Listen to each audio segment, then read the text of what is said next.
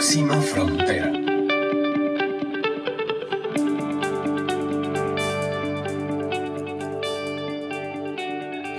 Hola, hola, espero que estén muy bien. Yo soy Carla Chávez y este es nuestro segundo programa del año de Próxima Frontera.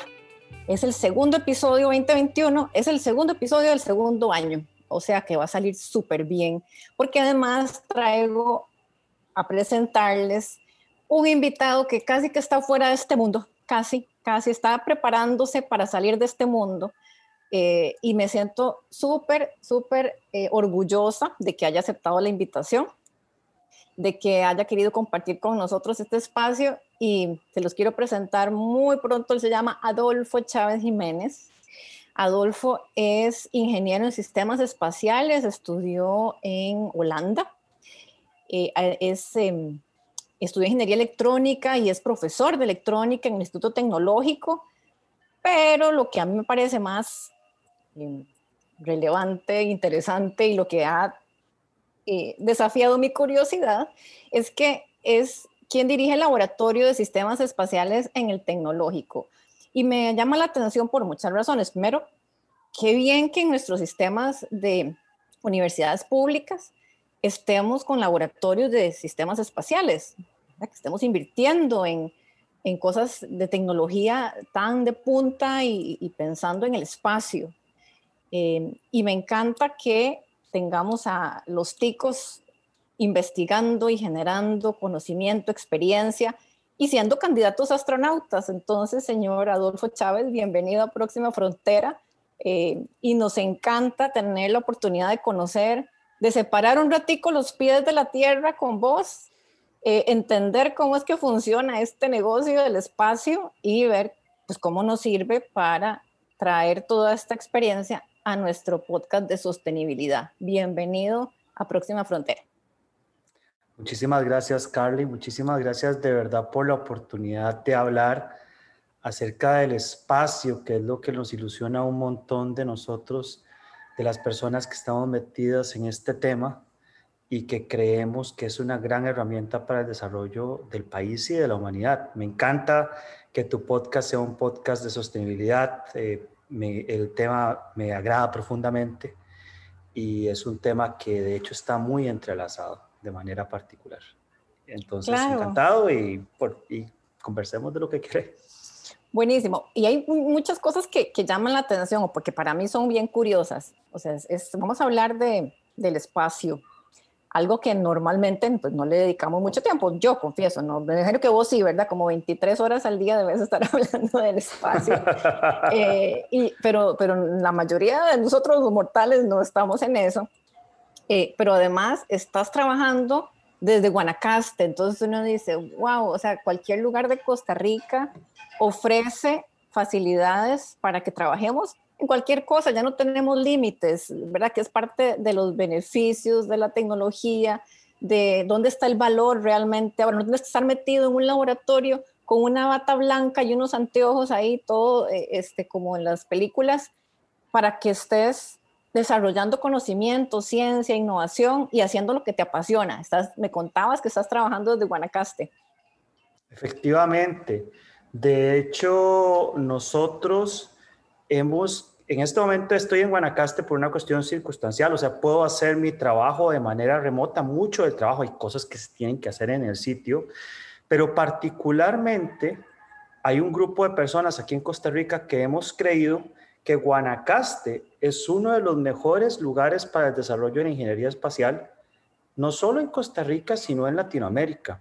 Tal cual como Punta Arenas y Limón son los puertos de Costa Rica, Guanacaste, que tiene un aeropuerto internacional, puede convertirse en uno de los mayores hubs de desarrollo aeroespacial en Latinoamérica. De hecho, eh, don Franklin Chang, cuando creó Adastra Rocket, la crea justamente aquí en Guanacaste, no solamente por una cuestión del aeropuerto, sino por las condiciones el hecho de que sea un lugar plano, relativamente seco, características geográficas, los servicios que ofrece, ofrece un, es clave para pensar en un posible clúster de empresas aeroespaciales. Y vean lo interesante, justamente se, acaba de se va a instalar una empresa que se llama Leo Labs para poder rastrear basura espacial. Por lo mismo, porque Guanacaste es plano, entonces las antenas pueden estar rastreando por una mayor cantidad de tiempo y cosas por el estilo.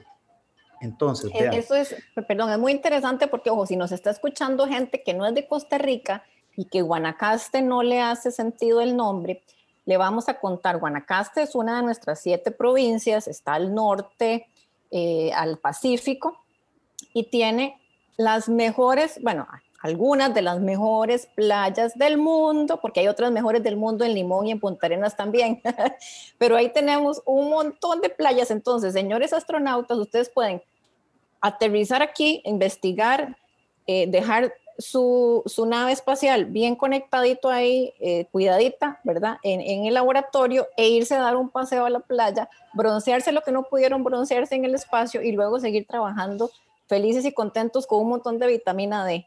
Así es que es el lugar perfecto, es como ganar, ganar.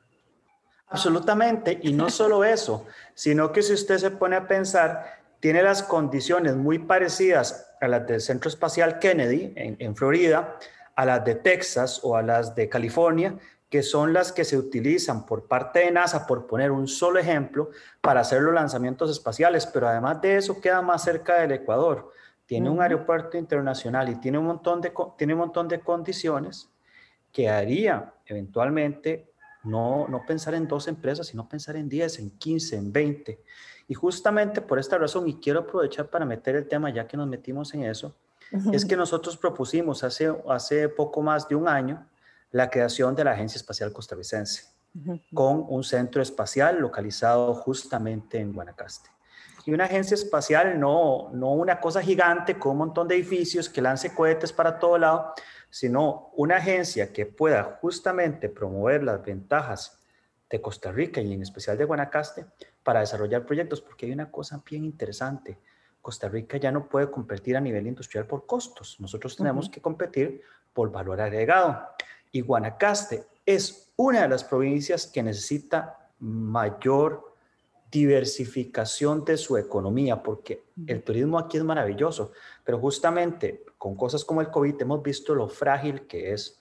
Yo sinceramente creo que Guanacaste puede ser un hub de desarrollo intelectual importantísimo, que combinado con el turismo puede ser eh, un potenciador de desarrollo para el país y para la zona aprovechando justamente las condiciones que tiene. Entonces es, es algo bien interesante y justamente aprovecho para decir que el, que el Ejecutivo acaba de convocar el proyecto de la Agencia Espacial hace, hace la semana pasada. La convocó para, para primer debate. Pues muy bien, muy, muy atinado entonces esta conversación. Y para cerrar esta primera parte, yo te propongo algo. ¿Qué tal si empezamos a posicionar ese o cambiar el posicionamiento de ese Houston, we have a problem, que todos lo usan, ¿verdad? En las películas y todo, por Guanacaste, we have a paradise, o algo así, como para empezar a, a mover la atención del problema a la oportunidad. Voy a tener que, que robarme la idea. Por lo menos queda grabado que vos la dijiste primero. Bueno, vamos a posicionar, vamos, a, vamos a, seguir haciendo bien las cosas que hemos hecho bien y hacer mejor las que no.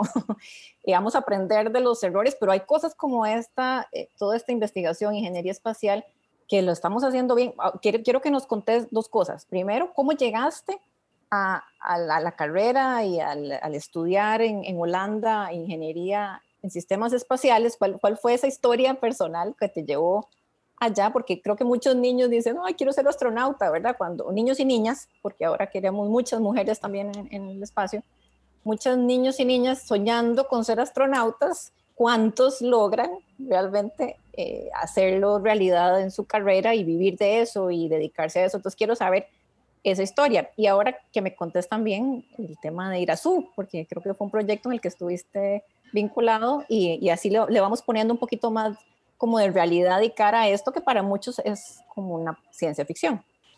Claro, eh, vamos a ver qué tan corta puedo hacer la historia. Eh, yo fui una de las muchísimas personas que se ilusionó viendo a don Franklin yendo al espacio, ¿verdad? Yo siempre digo que Costa Rica tuvo una segunda época de Apolo, porque el Apolo en los 60 creó una gran eh, afinidad de los niños, las niñas, a los estudios en las ciencias y las ingenierías en el mundo, no solamente en Estados Unidos, pero eso en el mundo recayó en los años 70 y 80 cuando las misiones no fueron, no fueron tan, tan bulliciosas, tan extraordinarias. Nosotros tuvimos un segundo momento Apolo en ese punto. Y yo como, como niño, que, que me ilusionaba muchísimo trabajar en ese tema, me parecía terriblemente injusto que, en Costa, que por ser costarricense no pudiera hacer las cosas en, mi propio país, ¿verdad? Em, y yo estudié electrónica porque tenía una afinidad tremenda por, por, el, por la carrera, fue la que me, realmente me gustó. Pero siempre digo que estudié electrónica eh, enfocándome en acercarme a lo aeroespacial. Yo estudié electrónica y después de eso, después de trabajar un poco de tiempo en lo, en lo privado, volví como profesor porque me, porque me di cuenta que mi interés era la ciencia, y las tecnologías sin, sin perder la idea de algún día meterme en el tema. Eso de que un pasito para acá, un pasito para allá. Y una de las razones por las que entré en esta investigación es porque yo realmente quería trabajar, estudiar, eh, doctorarme en el tema, o sea, que formarme como científico. Así que me fui eh, a hacer mi doctorado. De hecho, mi, mi doctorado era, eh, primero hice una especialización en sistemas y control y mi doctorado era matemática aplicada. Pero cuando estaba haciendo mi doctorado, es cuando la gente de la Asociación Centroamericana Aeronáutica y del Espacio proponen eh, hacer el primer satélite del país. Yo dije, bueno, es, justamente proyectos como esos son las cosas en las que yo me quiero meter, es realmente las cosas que me llaman la atención. Eh, me comuniqué con ellos, hablé con ellos y les dije, yo quiero participar en este proyecto en la en la calidad que sea. Em, después de eso, como unos tres, cuatro meses después, ellos se reúnen conmigo y me dicen que siendo profesor del tecnológico y que quieren involucrar al tecnológico en el tema, les gustaría que yo tome la, la coordinación de este proyecto. Cuando me dicen que yo tome la coordinación de ese proyecto, me pasan por la mente dos cosas. Número uno, tengo que decir que sí. O sea, es, es un sueño hecho realidad pero número dos, no tengo idea de cómo voy a hacer para resolver este problema. Ahí aplica, ahí aplica también la conocida frase de fake it until you make it. No sé, no sé si es el caso o no, pero el punto es que eh, después de que pasa esto, yo me digo, bueno, ok, ¿por dónde empiezo? Tengo que aprender a trabajar en ese tema. Yo por dicha estaba en la Universidad Tecnológica de Delft haciendo mi doctorado en la universidad tú no puedes llevar cursos de cualquier carrera y me entonces empiezo a buscar cursos del área de ingeniería espacial donde yo soñaba estar y veo que hay un curso que se llama Ingeniería en Sistemas Espaciales donde le enseñan a uno cómo manejar un proyecto espacial y dije yo esto es perfecto. Eh, para no hacer la historia muy larga, le dije a la gente que yo me quería meter en este curso, me preguntan por qué, les expliqué el proyecto Irazú, me dicen, nosotros estamos haciendo un proyecto satelital, ¿no querés trabajar con nosotros? Y entre una cosa y otra, terminé cambiándome de doctorado. Y me cambió al, al doctorado de Ingeniería en Sistemas Espaciales después de trabajar seis meses como voluntario en el proyecto satelital de la universidad. Y entonces eh, ya empiezo a trabajar en el doctorado en sistemas espaciales y a trabajar de manera remota en el proyecto Irazú. Ya después varios, varias personas fueron asumiendo la coordinación cuando fue necesario trabajar in situ y yo fui una de las personas que, que trabajó en el proyecto. Ya volví a Costa Rica poco antes de que el proyecto eh, se lanzara, aproximadamente el, el año antes de, de, que termináramos todo el proyecto. Entonces yo trabajé ya directamente en, la, en el diseño final, en el ensamblaje y justamente el proyecto Irazú se estaba armando cuando la Escuela de Electrónica cambia un nuevo edificio con el préstamo del Banco Mundial y estábamos repartidos por un montón de laboratorios diferentes y fue en el contexto del proyecto Irazú que nos da un espacio para trabajar y creamos el Laboratorio de Sistemas Espaciales, que es donde el proyecto Irazú fue la casa del proyecto Irazú hasta, hasta el final y donde operamos el, el, el satélite. Y ahora trabajamos en otro proyecto. Contémosle a las y los oyentes en qué consistió el proyecto Irazú, para aquellos que no lo tengan tal vez este, sí, muy, el proyecto, reciente. El proyecto Irazú tenía dos objetivos muy, muy importantes. El primero y tal vez creo que el más importante es, yo siempre digo que es un objetivo de la gallina y el huevo, ¿verdad? Porque ¿cómo hace uno para demostrar que Costa Rica tiene la capacidad de trabajar en proyectos espaciales? ¿Y cómo trabaja uno en proyectos espaciales si no tiene la capacidad? Entonces, es un poco, es un poco cómo romper esto, ¿verdad? Y el proyecto IRASU tenía como objetivo fundamental demostrar que estamos en la capacidad de trabajar en un proyecto eh, de carácter espacial de principio a fin en Costa Rica con diseñadores costarricenses y la operación del satélite y generar esas capacidades. Sin embargo, un proyecto como estos eh, no puede trabajar solamente, no podemos mandar un Sputnik, digo yo, uno puede ser simplemente un satélite que haga un BIP, ¿verdad? Porque ah, independientemente de que los costos de los satélites sean mucho menores que hace muchos años, sigue siendo un proyecto con un cierto costo que debe representar algo valioso para el país. Entonces, cuando nosotros nos ponemos de objetivo, tenemos que hacer un proyecto que esté relacionado con los objetivos país. Eh, tuvimos una discusión justamente con la gente del MINAE cuando el, ministro era René Castro y, decidimos que tenía que relacionarse el proyecto con el objetivo del país de carbono neutralidad.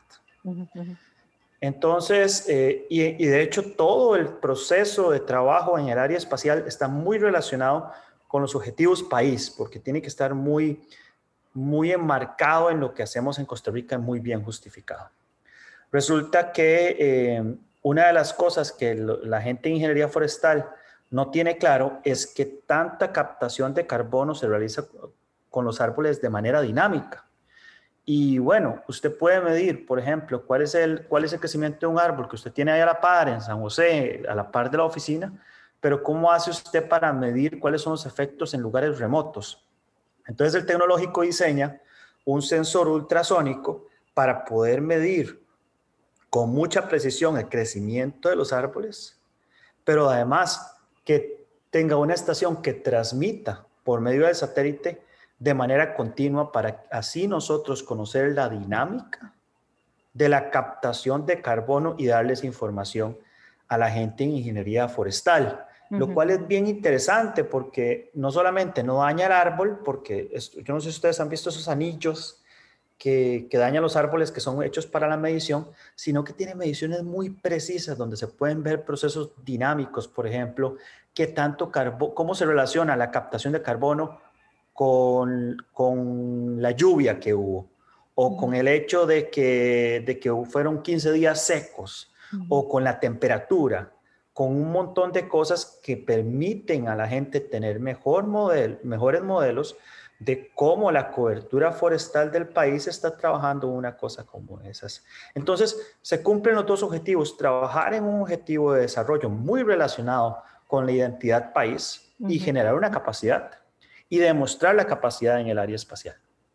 Lindísimo. ¿Y tiene algún, bueno, no sé si ya concluyó ese proyecto, si tiene un seguimiento o una segunda Irazú 2, una otra, otra etapa, o, ya se cumplieron los objetivos?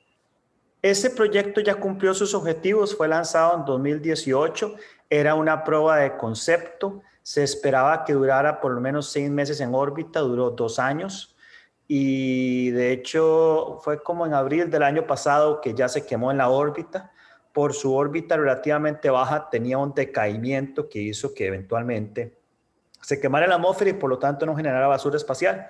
Demostró sus capacidades y en este momento nosotros como equipo estamos trabajando en un, proyecto, en un par de proyectos satelitales en conjunto con otras universidades de otras partes del mundo para con el objetivo de que Costa Rica pueda generar esas capacidades pero que repartamos los costos y enfocarnos en la especialización. Entonces, nuestro, nuestro laboratorio está enfocado en los sensores remotos, en la comunicación satelital y en el control de satélites. Entonces, por ejemplo, estamos logrando, ahora estamos trabajando en un proyecto que se llama GWSAT, que, que busca el monitoreo de la profundidad de Palo Verde. O sea, es un proyecto de una universidad estadounidense con el que generamos eh, en la misma capacidad con Irazú a una fracción del costo, pero no, pero no simplemente recibiendo, sino siendo parte del equipo. Entonces, lo que nosotros buscamos justamente es, a partir de las capacidades que nosotros tenemos en Costa Rica y no necesariamente con un gasto terrible en costos, poder generar capacidades muy relacionadas con las verdaderas necesidades que nosotros tenemos de monitoreo ambiental, ¿verdad? Adolfo, ¿cómo está la participación femenina en esos proyectos? Eh, o es una pregunta, ¿verdad? ¿Se ha visto un, aumento, hay, hay este, más participación de mujeres en, el trabajo de la ciencia espacial? Esa es una. Y la otra es también el tema de las startups, de las pequeñas empresas, porque uno piensa en la NASA y en, la, y en Rusia y en Europa, eh, pero cómo empiezan empresas pequeñas a incursionar en estos temas espaciales cuando uno tiene la percepción de que son carísimos y súper sofisticados y con presupuestos que son muy difíciles de, lograr. Entonces, eh, las dos preguntas, pensando yo en equidad y en inclusión, mujeres y pequeñas empresas en esta industria espacial, ¿cómo, cómo anda la cosa? Uf, las dos preguntas están buenísimas y me alegra mucho que me las haga. En, el, en los proyectos que hemos trabajado en el tecnológico y otros proyectos que se han trabajado desde la Universidad de Costa Rica, la participación femenina es bastante importante. En el proyecto GWSAT, eh, no recuerdo exactamente el número, pero estamos por encima del 40% de participación femenina lo cual es bastante, bastante bueno dado que el porcentaje de, mujeres entre el estudiantado del tecnológico es mucho más bajo en porcentaje que eso. Eh, en el grupo estudiantil de, ingeniería espacial que hay en el tecnológico, que trabaja colaborando pero de manera independiente al laboratorio, eh, existe un grupo feminista dentro del grupo estudiantil con el que trabajamos muy fuertemente para buscar cuáles pueden ser los errores que nosotros cometemos que no nos están, que nos están impidiendo tener inclusión. O sea, lo que nosotros hacemos es escuchar a la gente que pueda tener los problemas y hemos adaptado medidas para poder lograr ese tipo de equidad. Em, no voy a decir que es una lucha completa, pero es eh, para el laboratorio bien importante. También trabajamos con grupos de profesionales. Hay un grupo de mujeres en ingeniería, que es un grupo profesional formado que está trabajando también con nosotros, con el que nosotros hemos tenido discusiones interesantes. Eh, por ejemplo, yo como coordinador les hago muchísimas preguntas de, cuáles son las recomendaciones que uno puede tener. Y justamente hemos estado buscando que ese grupo profesional eh, trabaje con el grupo estudiantil para buscar, buscar medidas eso en, ese tema que, que, podría hacer todo el podcast de hoy, ¿verdad? Eh, y el tema de los, de los emprendimientos, otra vez podría ser todo el podcast. Ayer di una clase justamente de ese tema, que es el tema de la nueva carrera espacial. Vea, los costos para llevar un kilogramo al espacio se han reducido en 10 veces menos en una década. Esto es una cosa que está generando una serie de capacidades que ya no tienen que ver con las grandes potencias espaciales, sino que antes, por ejemplo, imagínense, imagínense voy a hacer una analogía y después voy a tratar de, explicar por qué hago esta analogía. Antes, por ejemplo, para meterse en el mundo de las telecomunicaciones y hacer dinero, vos tenías que ser, bueno, aquí teníamos un monopolio con el ICE, pero vos tienes que hacer algo como el ICE o una cosa así, o meterte en algún tema en una empresa grande, ¿verdad? Ahora, eh, una persona con una computadora que sea buena haciendo aplicaciones puede hacer miles o millones de dólares porque toda la plataforma para poder trabajar en un sistema de telecomunicaciones está dada en el teléfono celular, ¿verdad? La capacidad de desarrollar proyectos en el área espacial está generando una serie de plataformas que va a permitir que pequeñas y medianas empresas con mucha inteligencia puedan entrar. Obviamente no solamente software, pero le pongo un ejemplo. Fue una pequeña empresa que se llama Made in Space, hecho en el espacio en español, la que creó la primera impresora 3D que funciona en el espacio.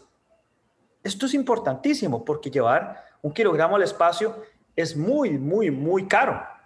Entonces, por ejemplo, si usted necesita un martillo, tiene que llevar martillos. Si usted necesita un, no sé, un desatornillador, tiene que llevar un desatornillador. Ahora usted puede llevar materiales e imprimir allá arriba y realizar el material, realizar el repuesto, cosas por el estilo. Imagínese lo que significa eso para ir a la luna. Ya usted no tiene que llevar absolutamente todo. Usted puede imprimir las cosas ahí. Mm. Ahora, estamos llegando al punto en que probar cosas en el espacio es todavía más fácil, en que simular cosas que pueden funcionar en el espacio es posible realizarlas con las capacidades computacionales actuales. Mi tesis de doctorado, todo lo que desarrollé es una tesis completamente desarrollada en programas computacionales y todavía a la fecha no hemos llevado los algoritmos que yo desarrollé a una misión espacial y sin embargo son resultados válidos desde el punto de vista científico completamente, ¿verdad?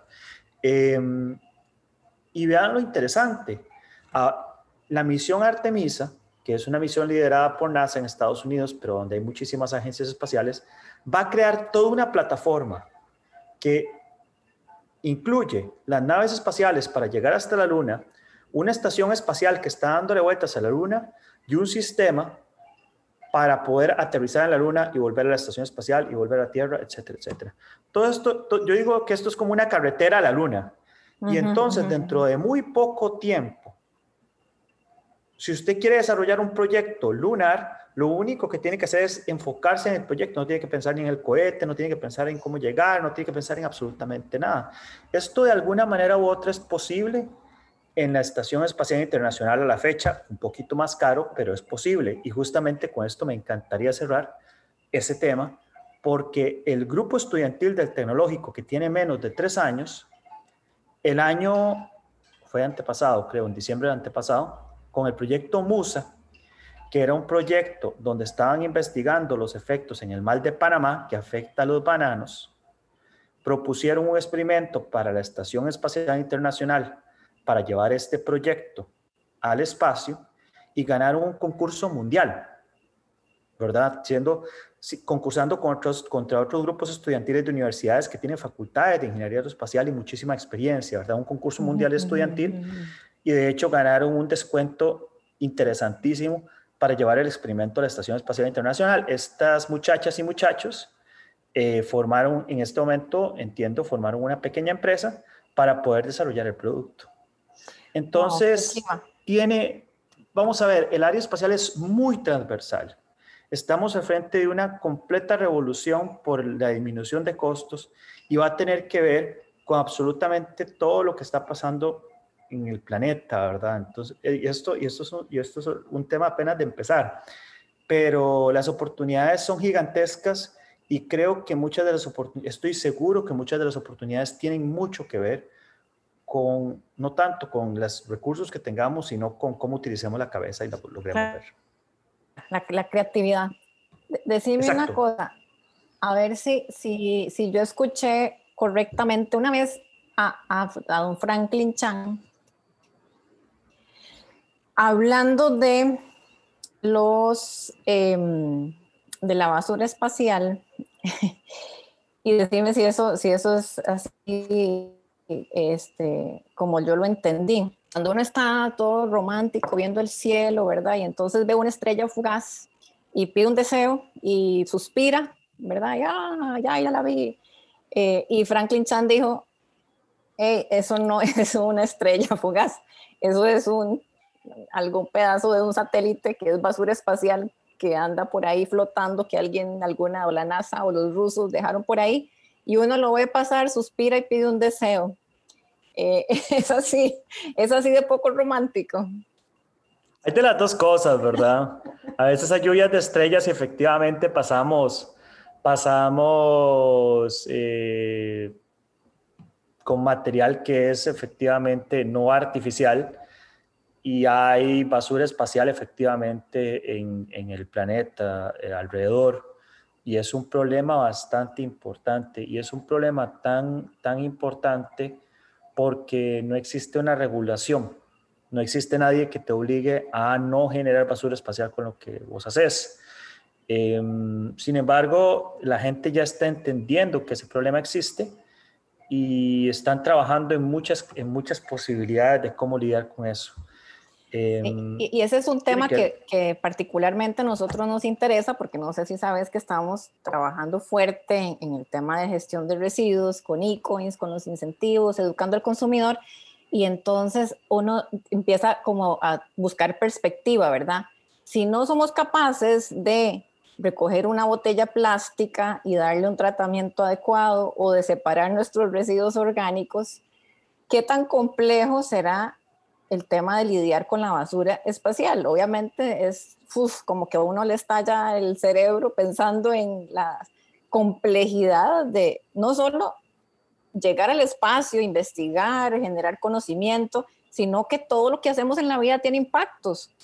Eh, entonces, ¿cuál es el impacto del precio de la ciencia, el precio del conocimiento, el precio de la experimentación? Todo eso que estamos hablando, si no nos va entonces a sacar más bien una factura muy alta después y que después ya no solo sea el plástico, el vidrio, el aluminio, la hojalata, sino que sean eh, mucha, mucha más basura espacial generando presión y complicaciones en nuestro ecosistema. Pues es un tema bien complejo, bien interesante y que tanto el problema como la solución eh, vienen del mismo lugar, ¿verdad?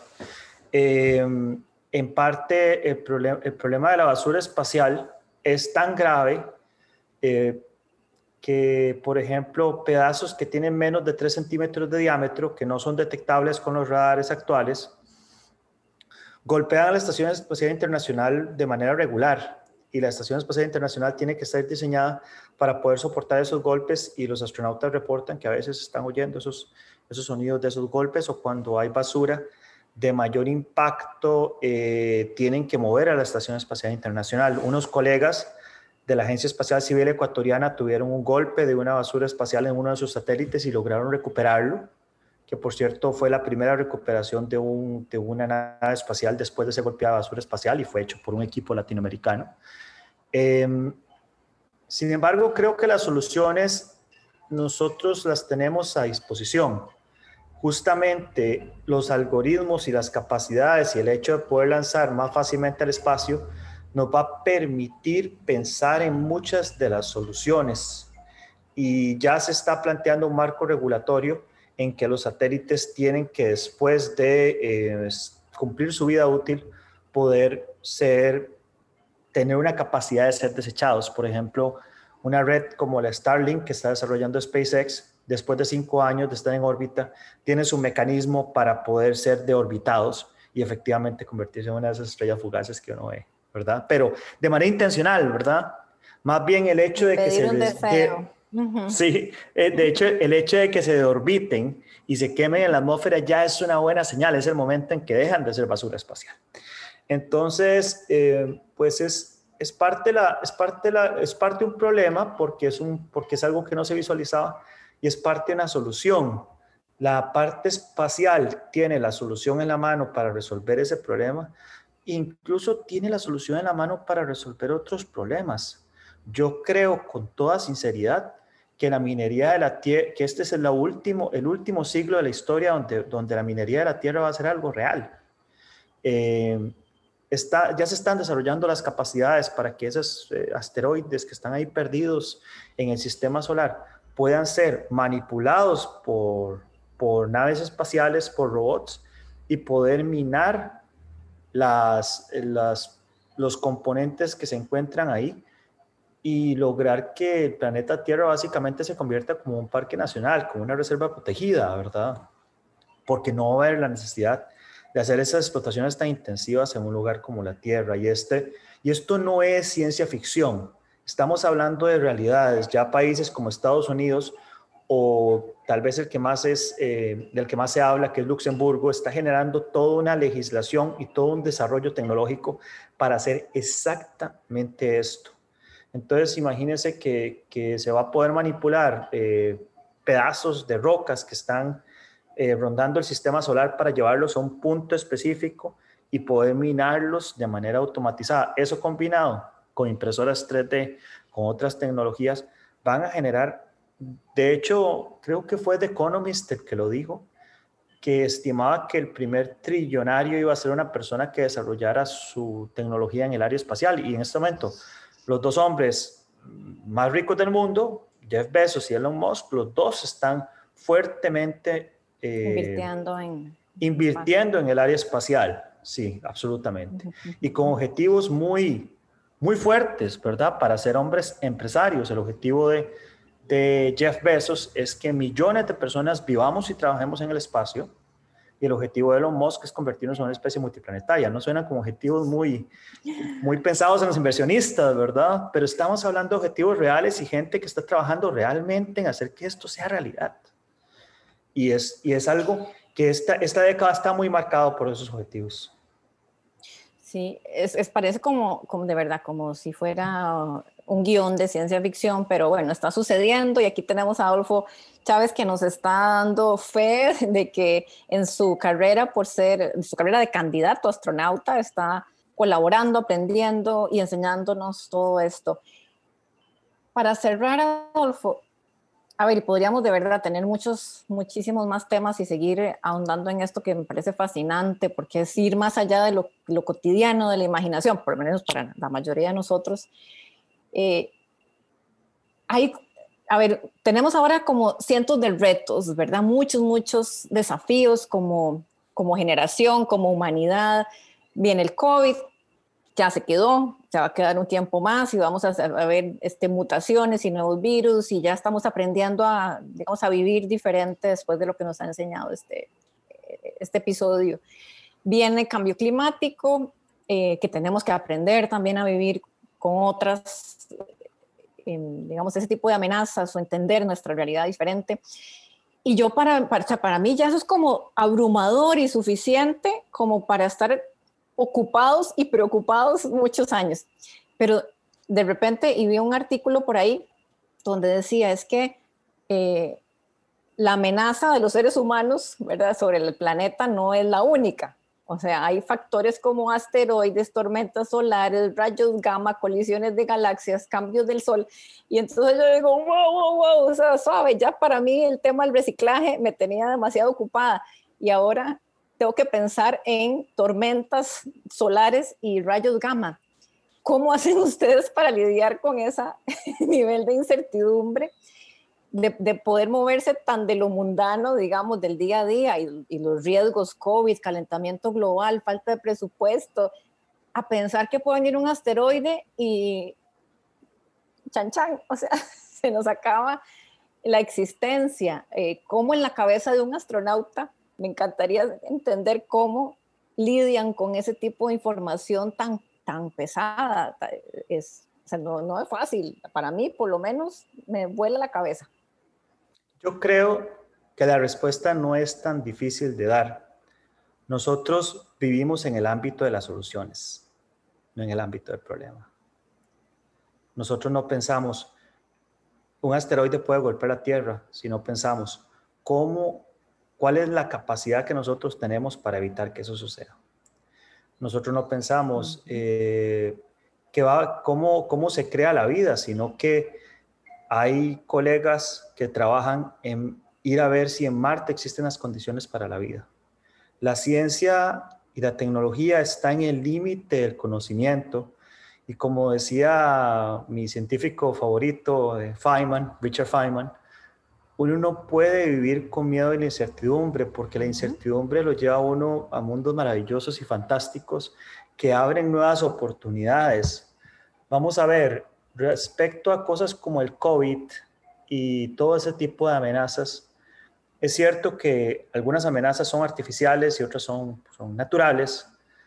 Cuando la humanidad ha demostrado lo peor de sí misma, cuando se ve ante algún cierto tipo de retos, creo que logra demostrar también que es capaz de generar grandes soluciones.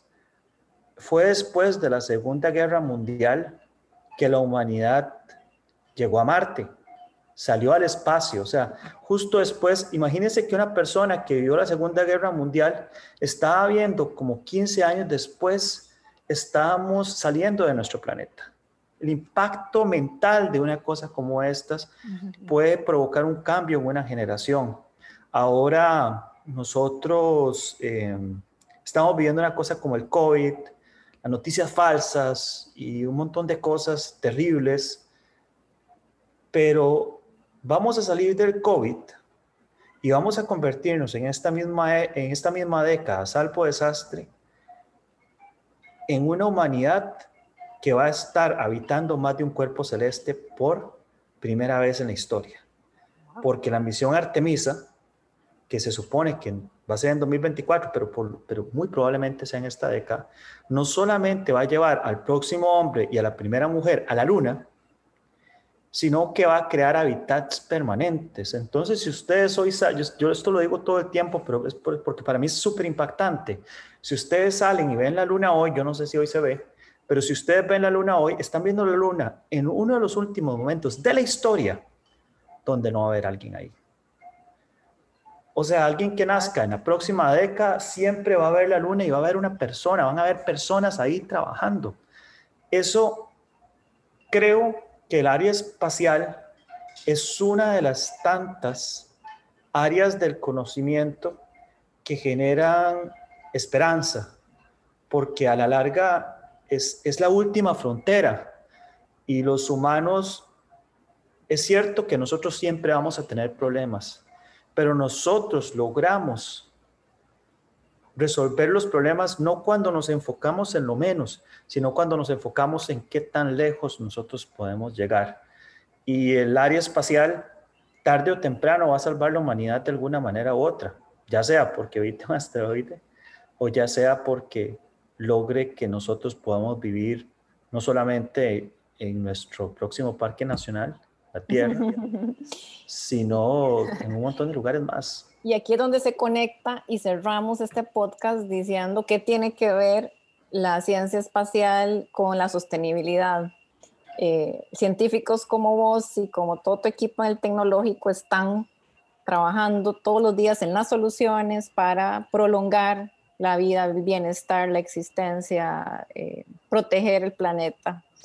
Eh, y no es ciencia ficción, es es realidad, es hoy, están haciendo ticos y eso nos tiene que hacer sentir muy orgullosos y orgullosas a todos eh, en este país que, que, podemos, que puede permitirnos soñar, que puede, nos da las condiciones para que podamos trabajar y soñar. Adolfo, encantadísima y cierro con la pregunta que hacemos a todos los invitados del podcast y es cuál es tu próxima frontera, cuál es tu siguiente paso en esta carrera espacial, cuál es el próximo límite que vas a desafiar y que vas a superar? Para mí el objetivo de vida, en lo que trabajo personalmente, es en que el hecho de vivir en un país como Costa Rica o en general en Latinoamérica no sea un límite para poder soñar con el espacio. Y eso en este momento podemos, puedo tener planes de hacer una cosa y dentro de 10 años la idea puede ser completamente diferente, puede ser proyectos que funcionen, puede ser proyectos que no funcionen, pero el objetivo realmente es que el hecho de nacer aquí no sea, no sea una limitante. Y por eso eh, el proyecto de la agencia, el proyecto de laboratorio, generar satélites, pero en general generar las capacidades. Eh, cuando, cuando, cuando yo no estaba en el país, pero cuando se, se, presenta este proyecto ante niños y adolescentes, yo digo, pucha, yo me imagino como niño que me hubieran dicho que van a hacer un satélite en el país, eso me, me hubiera calado profundamente y ese tipo de cambios de aquí en adelante, ahorita no solamente trascender la parte de Costa Rica, sino que misiones como la Cosmos, eh, llevarlos a toda Latinoamérica. Y eso, y eso realmente es lo que lo levanta uno cada mañana. Lindísimo, Alfo. Muchas gracias por compartir con nosotros este tiempo. Felicidades por tu trabajo, muy inspirador. Gracias. Eh, espero que todos y todas las que nos escuchan en este podcast se atrevan a seguir soñando. Ya sé que sueñan, ya sé que se arriesgan, que tenemos un montón de soñadores y hacedores y resolvedores y generadores de valor y de, mucha riqueza para todos los, los que están en nuestro entorno y así como este equipo del tecnológico, que insisto, buenísimo, que sea de una universidad, del Estado, eh, están trabajando todos los días por tener los pies en la tierra, pero todos sus sueños sin límites, así sigamos avanzando y desarrollando nuestro país, nuestro continente. Muchas gracias, Adolfo, gracias a ustedes por escucharnos y nos encontramos en, la, en el siguiente episodio de Próxima Frontera muy pronto. Que tengan lindo día.